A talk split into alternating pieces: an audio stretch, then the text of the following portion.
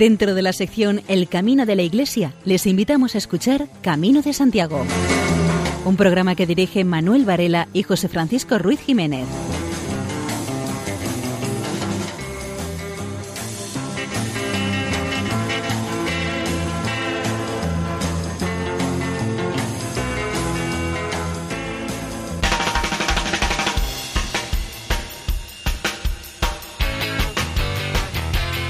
Queridos oyentes, les damos la bienvenida a un nuevo programa de Camino de Santiago en la sintonía de Radio María. A pesar de que aún estamos recuperándonos de la terrible etapa entre Lisboa y Vladivostok, intentaremos hacer un esfuerzo y ofrecerles un programa eh, a menos llevadero en los próximos 55 minutos.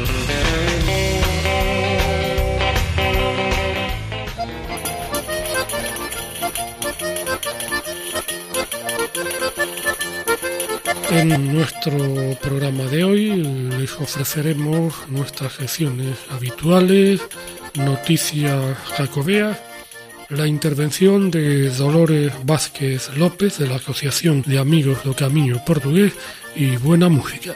Y sin mayor dilación, entramos en materia.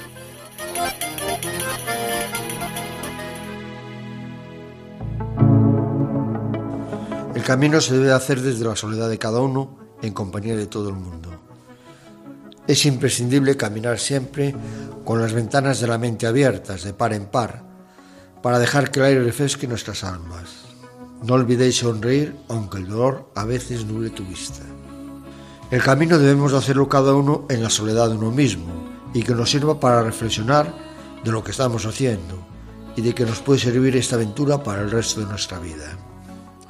Es una buena oportunidad para conocernos, para recorrer toda la vida anterior, de encontrarnos, de saber superar todas las dificultades que nos encontremos sin ayuda de otros, de aprender de todo lo que el camino nos va a dar. Pero no debemos olvidarnos de las compañías que vamos a encontrar, muchas y muy variadas, personas que como nosotros avanzan día a día hasta completar el camino. Vamos a poder compartir esta experiencia con muchos, que quizás no piensen como nosotros los objetivos que les llenan a hacer el camino, que no comparten para nada nuestras ideas. Debemos de ser respetuosos con todos y llegado el caso, darles nuestra mano para poder ayudarles a cumplir los objetivos que se tienen marcados.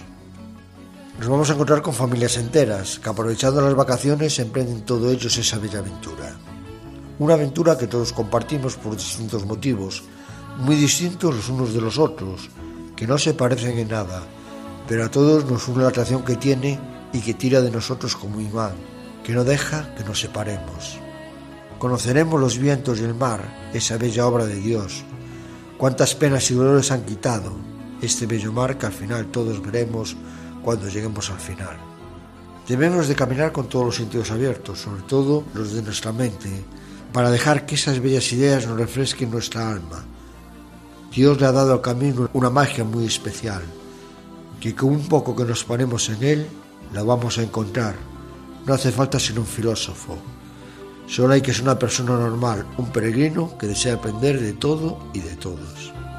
Abriendo nuestras mentes a nuevas personas y nuevas ideas, el camino recorre toda la vieja Europa, con todas las virtudes que nos puede dar, también por los defectos, el camino es una verdadera universidad para todos los que por él discurren. Sacaremos muchas enseñanzas de distintos pueblos. En cada uno de ellos vamos a encontrar una historia, unas personas que nos van a mostrar todo lo bueno de cada pueblo. Debemos de saber entender todas esas buenas cosas que lleguen a nuestras mentes, que debemos de tener abiertas para sacar lo mejor de ellas. No debemos de olvidar nuestra sonrisa, aunque el dolor nos nuble esta Deberemos demostrarnos fuertes para que los demás, siguiendo nuestro ejemplo, el camino para ellos sea más llevadero. Muchas veces el dolor nos impide sonreír y nuestro rostro demuestra el dolor de lo que estamos padeciendo. Nuestros ojos llenos de lágrimas que muchas veces nos impiden ver lo bonito del lugar donde podemos encontrarnos. ¿Cuántas veces al entrar en la iglesia, esa paz que nos rodea con ese silencio nos llena el cuerpo de alegría, nos abre la mente, aunque nuestros cuerpos sean una piltrafa de dolor, donde todos los huesos se quejan, que nos dicen no haces un paso más. Nuestro rostro se convierte en una sonrisa que llega a contagiar a los demás. Llegado ese momento, nos buscamos a rezar ante esa bella imagen que hay en el altar y saber que allí tenemos un amigo que no nos engaña nunca. Qué día tan largo y qué camino tan áspero. Qué largo es todo, qué largo. Qué largo es todo y qué áspero. En el cielo está clavado el sol iracundo y alto. La tierra es toda llanura y en la llanura ni un árbol. Voy tan cansado que pienso en una sombra cualquiera. Quiero descanso, descanso, solo descanso. Dormir, y lo mismo me da ya bajo un ciprés que bajo un álamo. León Felipe.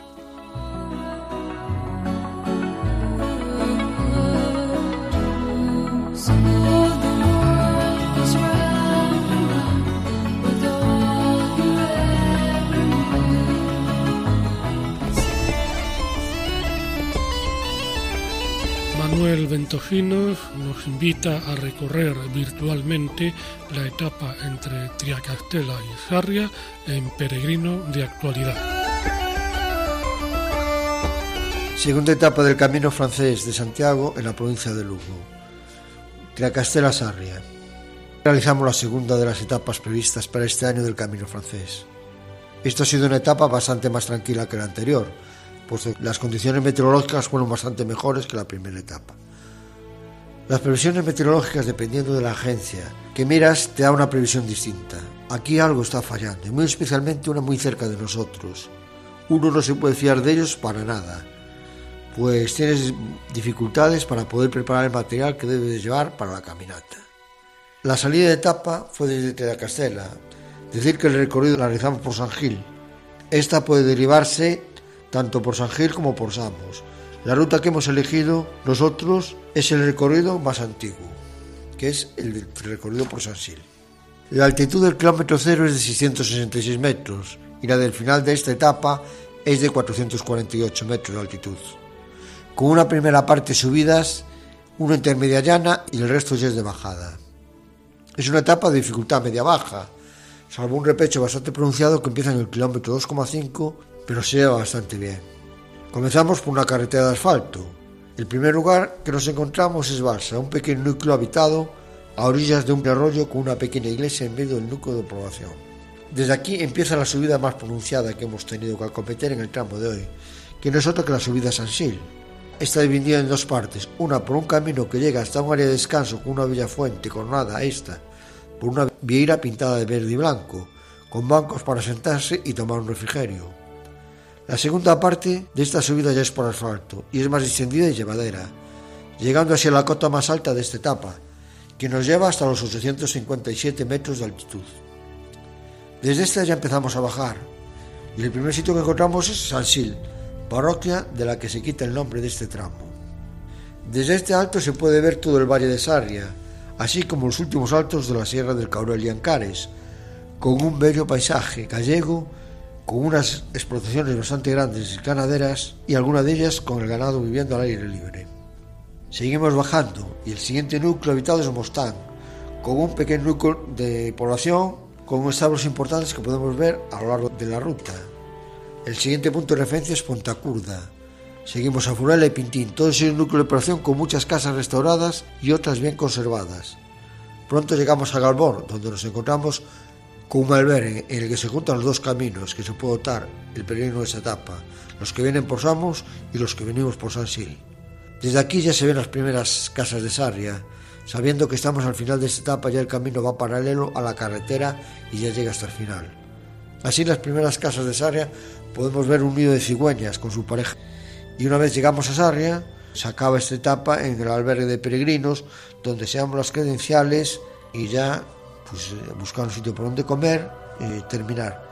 Una de las cosas que más llama la atención de esta etapa es que tanto en esta como en la anterior vemos todos los bares y cafeterías prácticamente cerrados durante el camino, señal de que va muy poca gente.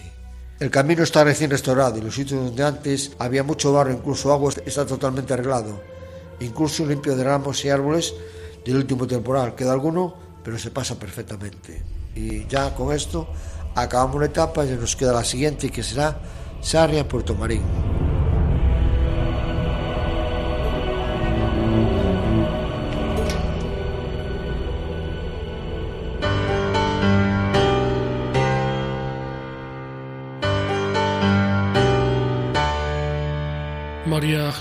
López, su sección Valores en el Camino, nos habla de la sensibilidad especial que se adquiere haciendo la peregrinación jacobea. Los sentidos se afinan. Debemos despertar nuestros sentidos atrofiados porque la naturaleza es pedagogía y el gran regalo que nos ofrece el camino. Una de las claves para vivir el camino es la que nos dan los sentidos.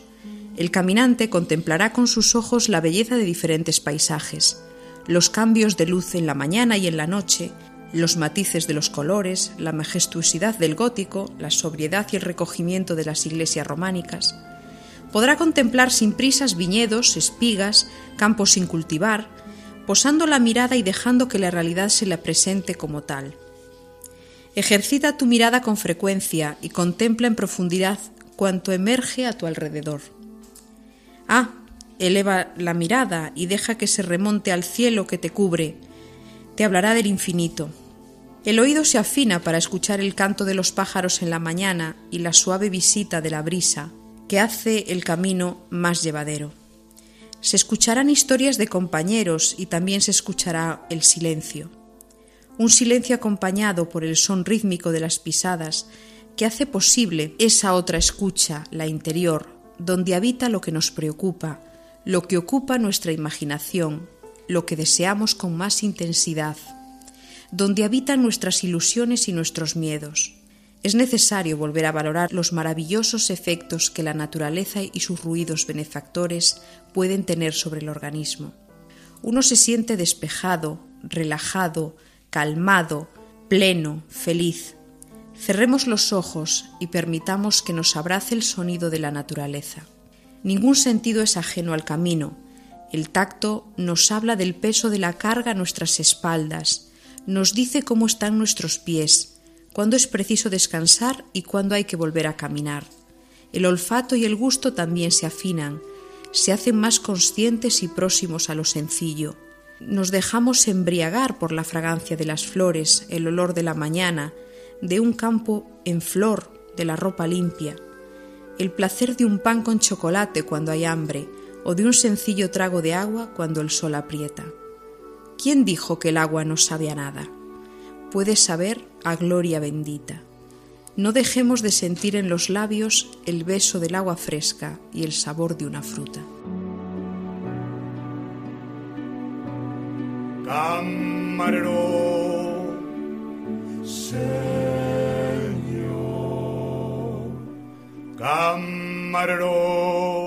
Luis Galvez eh, está empeñado en hacernos la boca agua hoy por tierras leonesas.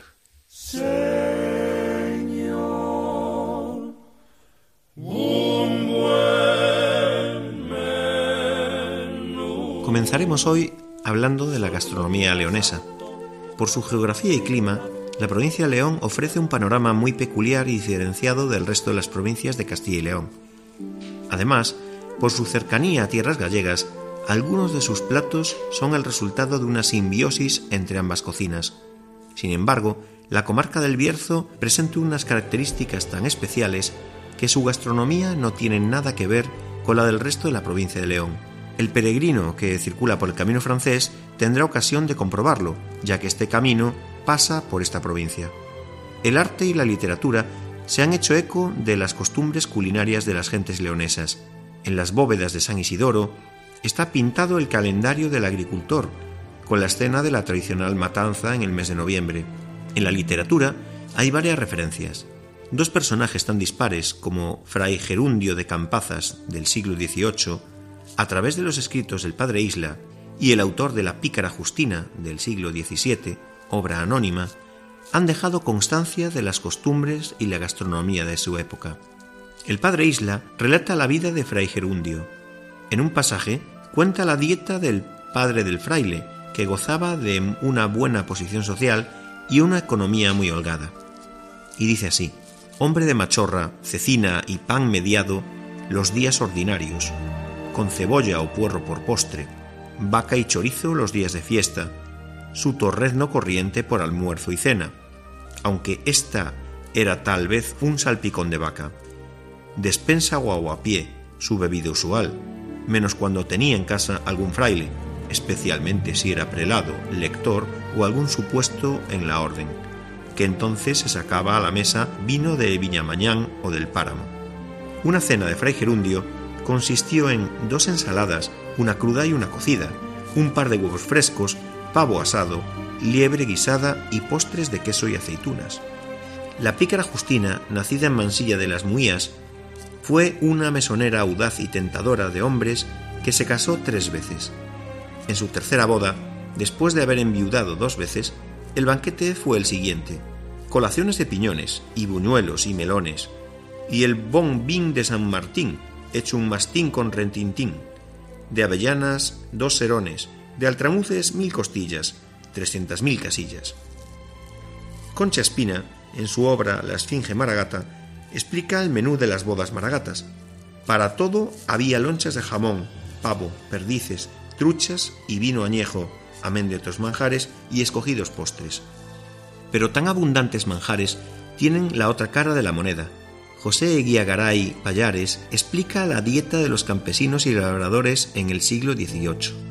Muchas gentes se alimentan exclusivamente y a diario de sopas, un pedazo de pan y un cuartillo de vino. Y si éste es de mala calidad, además de padecerlo la salud, les falta el precioso sustento para poder trabajar. Los mendigos comían aún menos. Hay un poema que hace referencia a la petición de alimento y bebida de uno de ellos ante una imagen de San Roque. San Roque peregrina, llevaime por buen camino, daime pan, pan y daime vino, e daime un poquín de tocino. El abastecimiento de vino, sal, vinagre y bolas de sebo estaba grabado con el impuesto llamado de millones, ya que se contaba en millones de ducados, y que no hacía sino agravar la situación. Están ustedes en la sintonía de Radio María.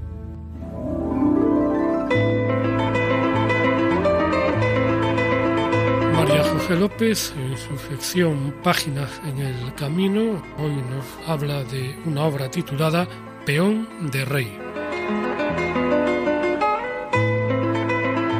Pedro Jesús Fernández nace en Albacete en 1956. Obtiene la licenciatura de Geografía e Historia en la especialidad de Historia del Arte. Fue profesor, jefe de exposiciones y museos de la Junta de Andalucía por oposición, subdirector general adjunto del Museo del Prado y responsable de Tour España como encargado de Turismo Deportivo y Naturaleza. Actualmente vive en Roma y desempeña el cargo de consejero de Comunicación e Información, es decir, comisario político de las relaciones con la prensa. Colabora habitualmente con el diario El País. Ha escrito dos novelas, Tela de Juicio en el año 2000 y Peón de Rey en 1998. Peón de Rey, Movimiento del Ajedrez, es una historia que arranca en 1257 y tiene como protagonista al monje dominico Renaud de Ginot y al mismo rey Alfonso X el Sabio, jugador e impulsor del ajedrez en la corte toledana del siglo XIII. El monje es llamado a Toledo para el desempeño de una misión diplomática, pero cuando llega a Toledo, para el desempeño de esta, la orden debe dirigirse a Santiago de Compostela para investigar un asesinato que afecta al rey por su amistad con una persona implicada. Consumado este periplo a través del camino jacobeo que pasa por las villas y pueblos más típicos, San Juan de la Peña, Estella, Santo Domingo de la Calzada, San Juan de Ortega, Sahagún, Santiago, el personaje regresa a Toledo donde entra a formar parte de la Escuela de Traductores. Es una obra de estilo muy cuidado, abundante léxico del castellano antiguo, tiene tecnicismos arquitectónicos, latinismos y abundantes disertaciones teológicas y filosóficas que narra en primera persona y con frecuentes saltos retrospectivos. No obstante, es de fácil e entretenida lectura. Sigue la línea policíaca e histórica que inició Humberto Eco.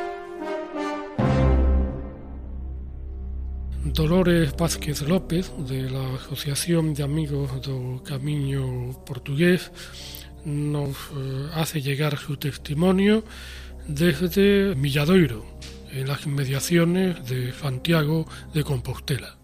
Yo formo parte de una asociación, Amigos do Camiño Portugués, en Ameseteo, que trabajamos estrechamente con nuestra parroquia en la aventura humana que es la peregrinación, en concreto la peregrinación en el camino portugués a su paso por Milladoiro. Nuestra parroquia se hace eco de una petición que hacen los peregrinos. Nuestra acogida hasta ahora se limita a estar con los peregrinos pues cuando pasan por, por la capilla, que es la capilla de Santa María Magdalena en el Milladoiro. Y por ese motivo mm, abrimos la capilla.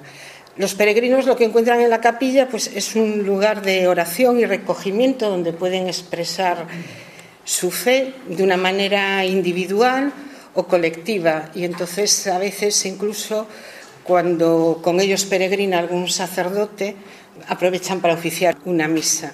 Un grupo de peregrinos portugueses y rusos. En el grupo portugués había un sacerdote, se ofició la misa, llegaron los peregrinos rusos ortodoxos, se quedaron a la misa y más tarde llegó un, coincidieron con una peregrinación alemana luterana y todos se quedaron a la misa y cada uno participó en ella en función de, de su fe. ¿no? En la capilla, pues los grupos en ocasiones traen preparadas lecturas para el camino y cuando encuentran una iglesia abierta aprovechan esa situación para realizar esas lecturas o esas reflexiones en la iglesia. Otros lo que traen son canciones. La acogida era una aventura humana y esta aventura humana a mí lo que me ha enseñado es a entender la acogida como sinónimo de compartir. La capilla tiene un atrio, que es un lugar que los peregrinos se encuentran de descanso, de convivencia, de encuentro, porque a veces ahí se encuentran diferentes grupos que entran, salen, llegan, se marchan. Y todos ellos mm, establecen algún tipo de relación, aunque ninguno tenga un idioma en común, pero tienen el idioma del camino. Y la capilla en ese atrio pues les vale como lugar de convivencia. Yo lo que he descubierto en estos dos años que llevo trabajando en la asociación, en la acogida en la capilla, es que acoger es compartir, porque igual que nosotros acogemos a los peregrinos, nuestra relación con los peregrinos es muy efímera, ¿no? dura el tiempo que ellos consideran que tienen que estar en, la capilla. Algunos simplemente sellar la credencial, otros se quedan un poquito más. Entonces, a lo mejor tratamos con muchos peregrinos, pero muy poquito tiempo. Pero yo sí me he sentido acogida por los peregrinos. No solo acogemos y compartimos con ellos su experiencia del camino o la manera que han tenido de organizar la peregrinación, también nos acogen a nosotros, porque la capilla del Milladoiro se encuentra en un lugar muy especial. Nosotros estamos ocho kilómetros del sepulcro del apóstol y los peregrinos, que realmente son peregrinos o que el camino les ha tocado a lo largo de los días, son conscientes de que están cerca de Santiago y el cúmulo de emociones y de sensaciones al llegar a un sitio en el que ya asumen que están tan cerquita, es a veces muy difícil sustraerse a, sus emociones y con ellos a veces lloras, otras veces ríes, comparten contigo la manera en la que han preparado la peregrinación. Otros se cuentan cómo el camino les ha dado el tiempo necesario para encontrarse consigo mismos, convirtiéndose en testimonio vivo de la peregrinación y actualizando las experiencias bíblicas de tantos otros eh, cristianos que a lo largo de los siglos y a lo largo de, su camino interior se han encontrado con Dios.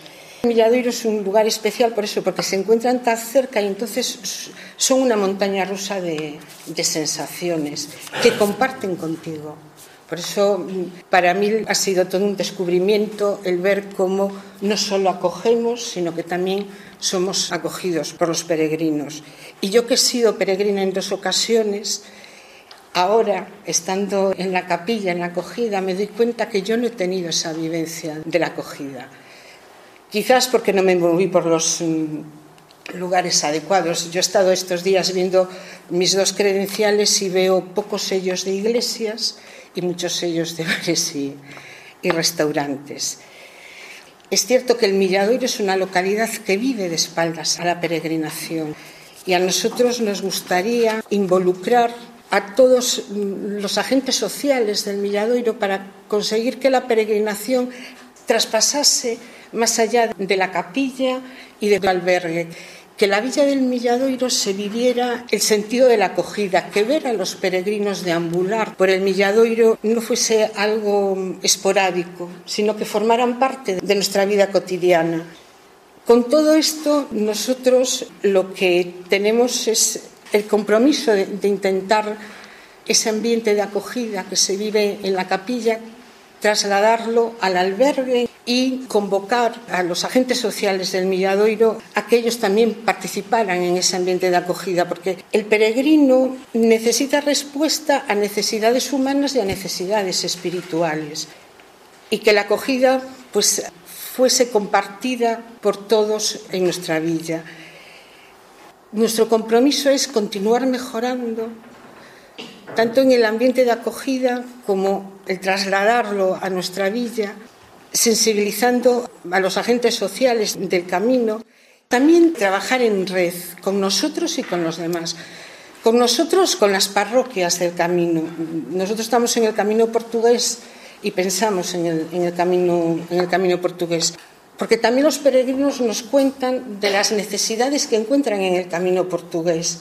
Ellos mm, es curioso porque independientemente del motivo por el que estén en el camino, les gusta encontrar las iglesias abiertas y consideran que los sellos que debe de haber en su credencial deben de ser de iglesias, de capillas, no de, de restaurantes y bares para justificar los dos sellos diarios. Entonces, a nosotros nos gustaría de alguna manera ponernos en contacto con las parroquias del camino, porque seguramente no somos los únicos que estamos trabajando y cada uno tiene sus ideas aportar pues esas ideas, esas, esas propuestas para, en ese horizonte, es el año 2021, el año santo 2021, conseguir que la mayoría de esas iglesias estén abiertas a los peregrinos.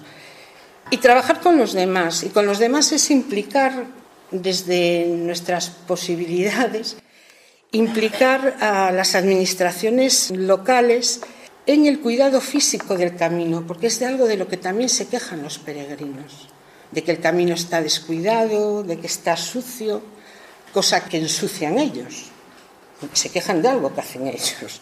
El albergue al que hacía mención Dolores Vázquez en la intervención que acabamos de escuchar se inauguró oficialmente hace 10 días.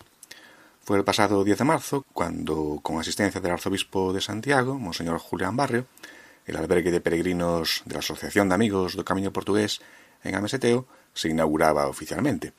Esta es una iniciativa que promueve la parroquia eh, de San José de Milladoiro, que tiene como párroco a José Manuel Guldris. La apertura de este centro se enmarca dentro del proyecto de dinamizar el Camino de Santiago a su paso por las localidades de Teo y Ames, en concreto por el núcleo de Milladoiro. Con esta iniciativa se busca dar hospedaje y acogida cristiana a los peregrinos que hacen la variante portuguesa del Camino de Santiago. También se busca la integración de personas con discapacidad y la promoción de la mujer en riesgo de exclusión. Con la apertura de este albergue de peregrinos eh, se pretende además dinamizar social y económicamente el entorno del camino. Es un albergue confortable y acogedor, adaptado a todas las discapacidades y está ubicado en la calle Palmeiras. Según datos de la Asociación de Amigos del Camino Portugués en Ames, del total de peregrinos que hacen el camino portugués, la tercera parte visitaron y conocieron el otro lugar de acogida que tiene Miadoiro y que nos hablaba también Dolores Vázquez, que era y es la capilla de la Magdalena. Nigel Kennedy es un violinista británico muy conocido por sus interpretaciones de las cuatro estaciones de Antonio Vivaldi, de la que llegó a vender más de un millón de discos convirtiéndose en un récord de ventas en música clásica. Esto fue en 1989 y hace unos meses publicó las nuevas Cuatro Estaciones, disco del que escucharemos entre noticia y noticia la primavera.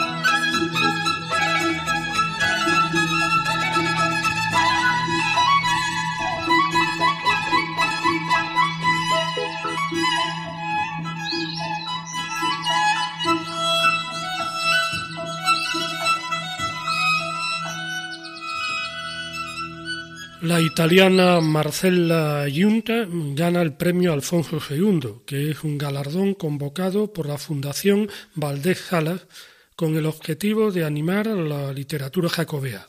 Marcella Giunta es de la localidad lombarda de Sesto de San Giovanni, cerca de Milán. Estudió filosofía en la Universidad de Milán y ahora es profesora de religión. Tiene 52 años, está casada y tiene dos hijos. Hace voluntariado en su parroquia y en la cárcel, donde toca la guitarra y enseña italiano e historia. Además, estudia español. El jurado decidió que el premio Alfonso II fuese para Marcela Yunta, que se había presentado con la obra titulada El diario del Camino de Santiago, por varias razones. Una de ellas, la calidad literaria del diario, otra, conseguir plasmar una experiencia de disfrute de la naturaleza y el patrimonio cultural, así como la superación de las adversidades del camino.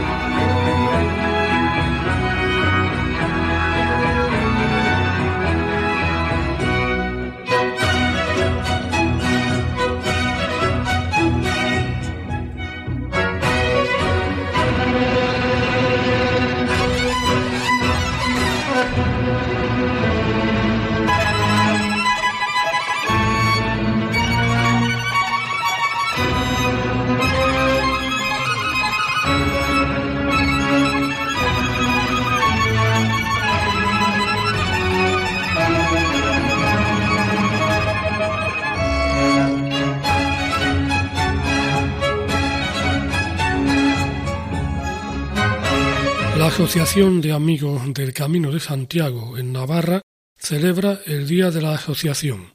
Será el domingo 26 de marzo. Como además este año se celebra el 30 aniversario de su fundación, han preparado un programa muy especial.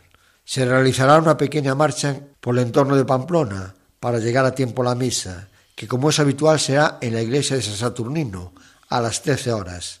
Al finalizar la misa se dirigirán a un restaurante para comer.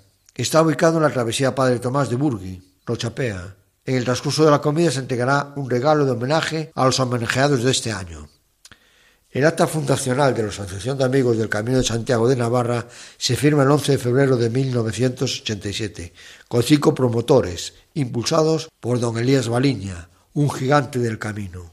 También ayudaron en aquellos primeros momentos otro sacerdote, don Jesús Arraiza, de la Asociación de Estella, que llevaba varias décadas funcionando, y don Javier Navarro, su prior de Roncesvalles e incombustible en la causa santiaguera. Aquel mismo año, 1987, participó activamente en la preparación y realización del Congreso Internacional de Jaca, presidido por don Elías Mariña.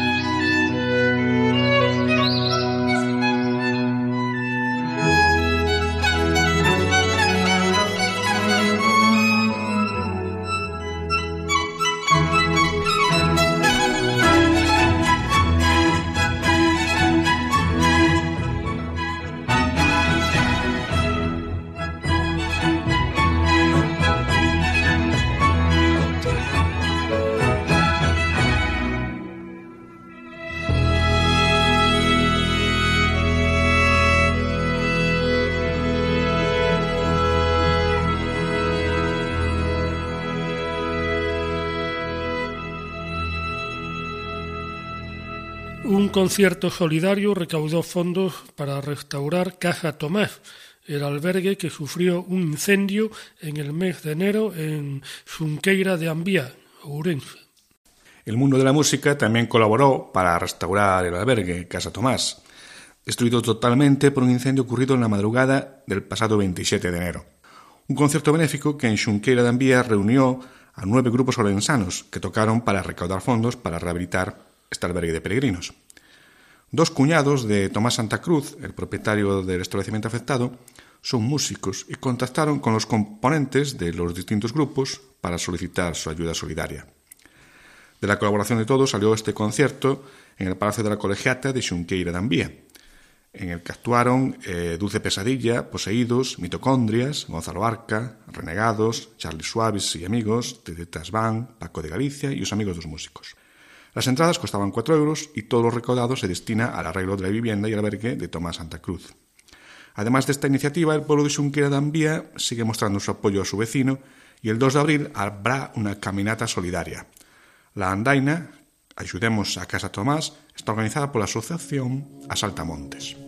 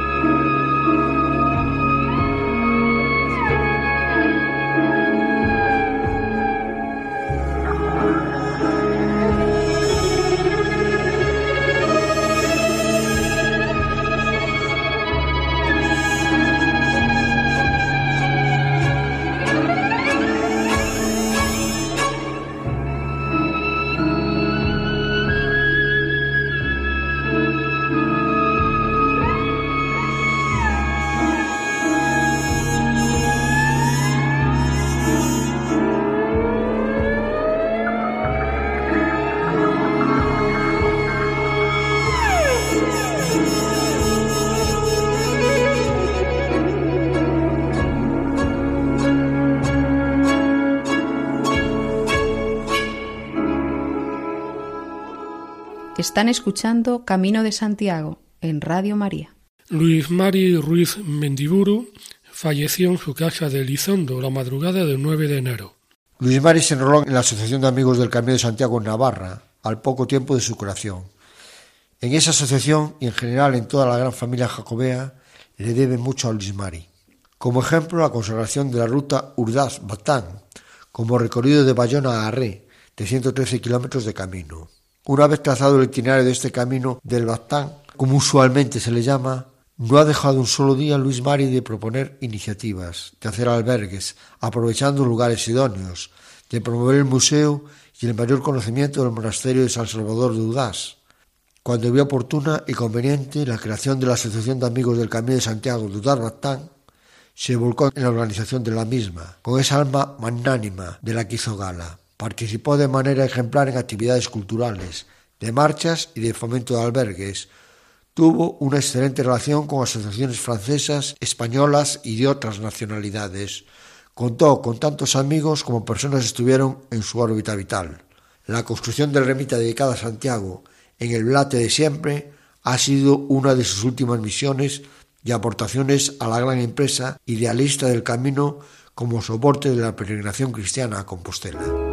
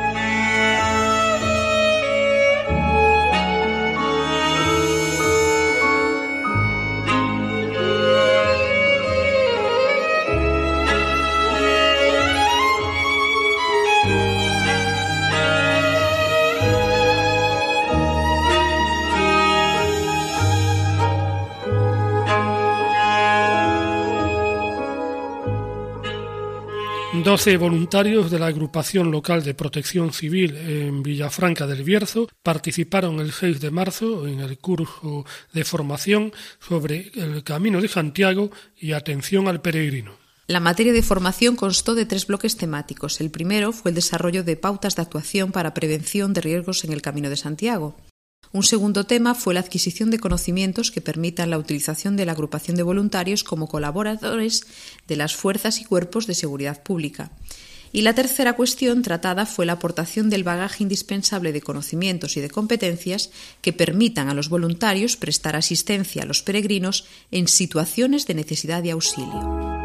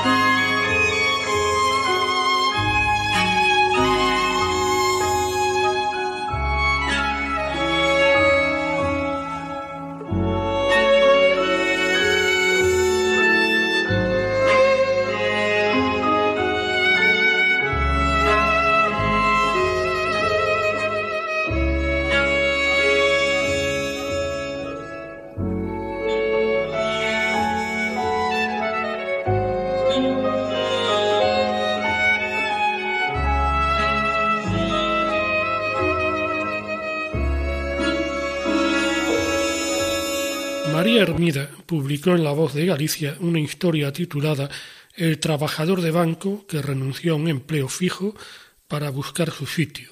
Fue haciendo el camino portugués cuando descubrió que en realidad quería cambiar radicalmente de vida. Enrique tiene una sonrisa tremendamente tranquilizadora.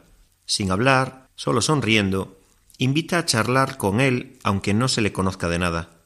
Enrique Ruiz Alcázar, natural de Jaén, pero pontevedrés de adopción, exhibe ese gesto amable en su rostro una tarde cualquiera en el vestíbulo del albergue de peregrinos de Pontevedra, donde lee un libro mientras espera a que llegue gente para atenderla. Resulta que él es voluntario en ese lugar, pero no es uno más. Se hizo voluntario del albergue porque necesitaba tener contacto con el camino de Santiago, porque a él le cambió la vida hacer el camino. No hay deje andaluz en su habla. Como mucho, son los verbos compuestos los que utiliza los que delatan que gallego no debe ser. Se vino a Galicia hace unos quince años. Lo hizo por amor y sin billete de vuelta. Estudió empresariales y se empleó primero en el sector de la venta de seguros y luego en una entidad bancaria, donde llegó a tener un puesto importante. Trabajó en A Coruña, a Guarda y luego en Pontevedra. Le fue realmente bien. Tenía una nómina de dos mil quinientos euros. Tenía un trabajo estable, de carácter fijo, que le permitía vivir cómodamente. Como el trabajo le dejaba tiempo para hacer más cosas, estudió psicología por la UNED, algo que le encantaba. Y tampoco se planteaba muchas cosas más, pero el caso fue que un día, cuando tenía 36 años, sí llegaron los interrogantes a su vida. Hubo una conversación con una amiga sobre la existencia de señales, o no, que nos van diciendo si vamos por el camino correcto, un sueño muy intenso en el que Enrique se veía como un peregrino, y muchas preguntas asomándose por su vida. ¿Estaba realmente en el sitio en el que quería estar? ¿Era feliz? Quizá para intentar responderse a sí mismo, Enrique se lanzó en solitario a hacer el Camino de Santiago, la ruta francesa concretamente. Dice que ahí empezó la transformación. No había preparado las caminatas, así que tuvo algunos problemas físicos, pero realmente lo que recuerda de su peregrinación no son ni las ampollas ni otras lesiones musculares. Es su cambio interior. Supongo que empecé a confiar en la vida, y eso, la confianza, es lo que hace que pierdas tus miedos y te permita replantearte muchas cosas. Me fui dando cuenta de que estaba encorsetado y de que no era eso lo que yo quería. Llegó del camino de Santiago con la decisión tomada de cambiar su vida. Para empezar, dejó su trabajo. Adiós a su nómina, a su empleo fijo, al dinero seguro para pagar la hipoteca. Dice que no tuvo miedo, que lo hizo con la seguridad de que la vida le traería cosas buenas, y lo cuenta sonriendo. Y uno no se puede dejar de preguntarle ¿Lo habría hecho igual si tuviese hijos que dependieran de él? Claro que es más fácil así, sin tener hijos, pero todo está en la confianza con la que uno haga las cosas.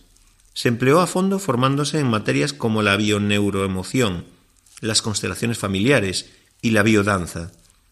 Y comenzó luego a ejercer como terapeuta, aunque a él esa palabra no le acaba de convencer.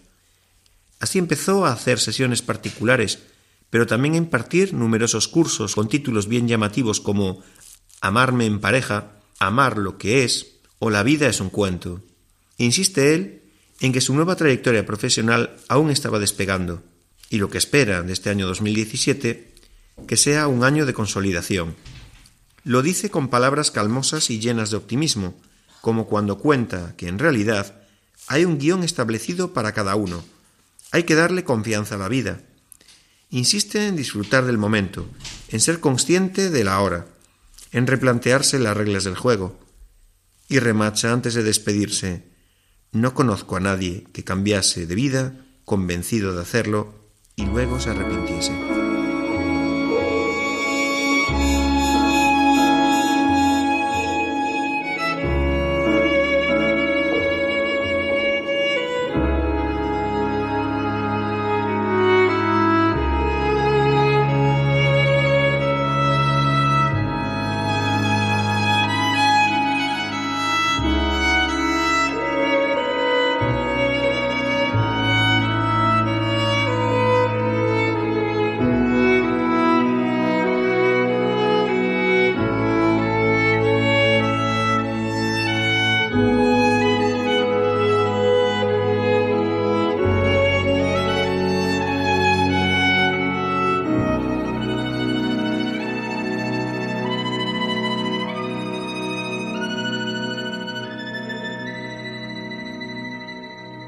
Santurchi ya es puerto del Camino de Santiago. La alcaldesa de la localidad vasca, Aichane Urquijo, dijo que el Camino de Santiago hay que hacerlo al menos una vez en la vida. A la regidora eh, le resultó complicado completar la ruta, que hizo con varios amigos cuando tenía 19 años, pero después de 25 días de recorrido le sacó partido a la experiencia. Y por eso dice ahora que hacer el camino te llena bastante, es muy gratificante, conoces a la gente de verdad, ante situaciones complicadas, ves cómo actúa cada uno. Unos recuerdos que tuvo muy presentes la alcaldesa durante la inauguración oficial del municipio costero de Santurchi como puerto de atraque del Camino de Santiago por mar. El Pantalán fue el escenario de la entrega de la primera credencial a una embarcación. El acto contó con la participación de varias asociaciones del municipio, como la Casa Galicia y Amigos del Camino de Santiago de Santurchi. Al son de las gaitas, la tripulación arribó al muelle Santurcharra y recibió la compostelana, como muestra de que Santurchi ya forma parte de los puntos autorizados para sellar la credencial.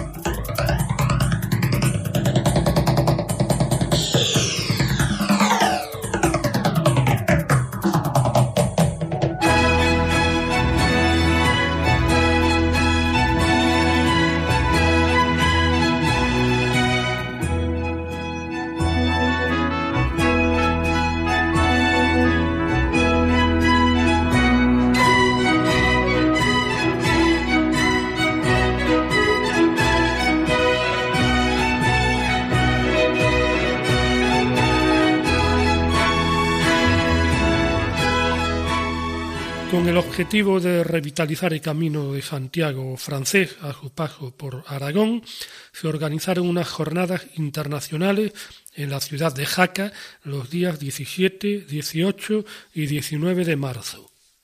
Se reunieron la experiencia y conocimiento de personas que dedican parte de su vida al estudio y divulgación del citado camino, de distintos ámbitos, la cultura, la historia, el medio ambiente, el turismo, etc y diversos territorios, otros municipios, otras comunidades, otros países. Las jornadas se organizaron con la colaboración del Ayuntamiento de Jaca y de la Asociación de Amigos del Camino de Santiago de Jaca. El primer día los actos fueron en el Palacio de Congresos de Jaca. Una primera conferencia se titulaba El Camino de Santiago en el desarrollo del territorio por Antonio José Campesino, catedrático de análisis urbano y regional de la Universidad de Extremadura. la especialista en historia medieval de la península ibérica Adeline Rucoy. Tuvo una intervención con el título El Camino de Santiago desde Francia hasta Compostela. El 18 de marzo las sesiones se trasladaron al ayuntamiento de Jaca. Primero hubo una mesa redonda, experiencias vividas, visita a las ruinas de Santa Cristina de Somport y en la estación de Cafrán. Y por la tarde se proyectó la película Teguay. Ayer se hizo una visita turística y cultural por la Jaca Monumental.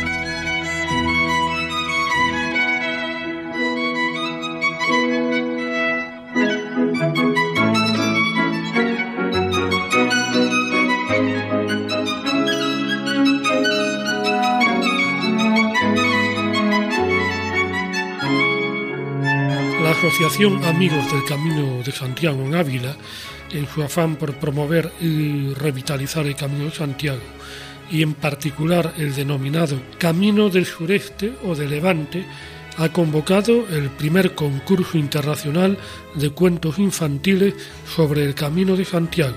La idea es fomentar el interés por el mismo entre los más pequeños y presentarles a la vez los valores que este lleva intrínsecos de amistad, compañerismo, ayuda, esfuerzo Podrán participar todas las personas, cualquiera que sea su nacionalidad, con su cuento en cuya temática se refleja los valores que lleva implícito el Camino de Santiago, como son la espiritualidad, fraternidad, solidaridad, hospitalidad, conocimiento, respeto y libertad.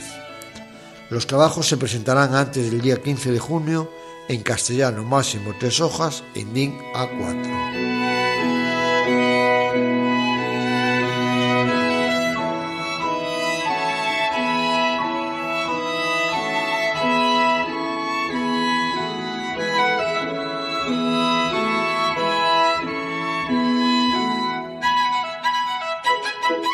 Aquí ha llegado nuestro tiempo por esta noche.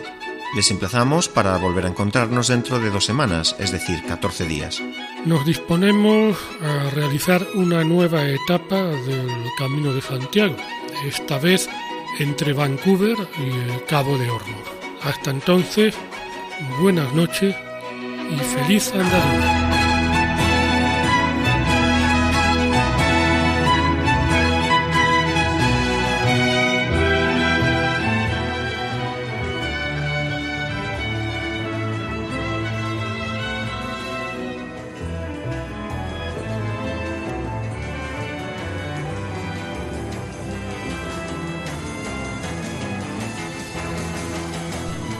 Escuchado en Radio María Camino de Santiago, dirigido por Manuel Varela y José Francisco Ruiz Jiménez.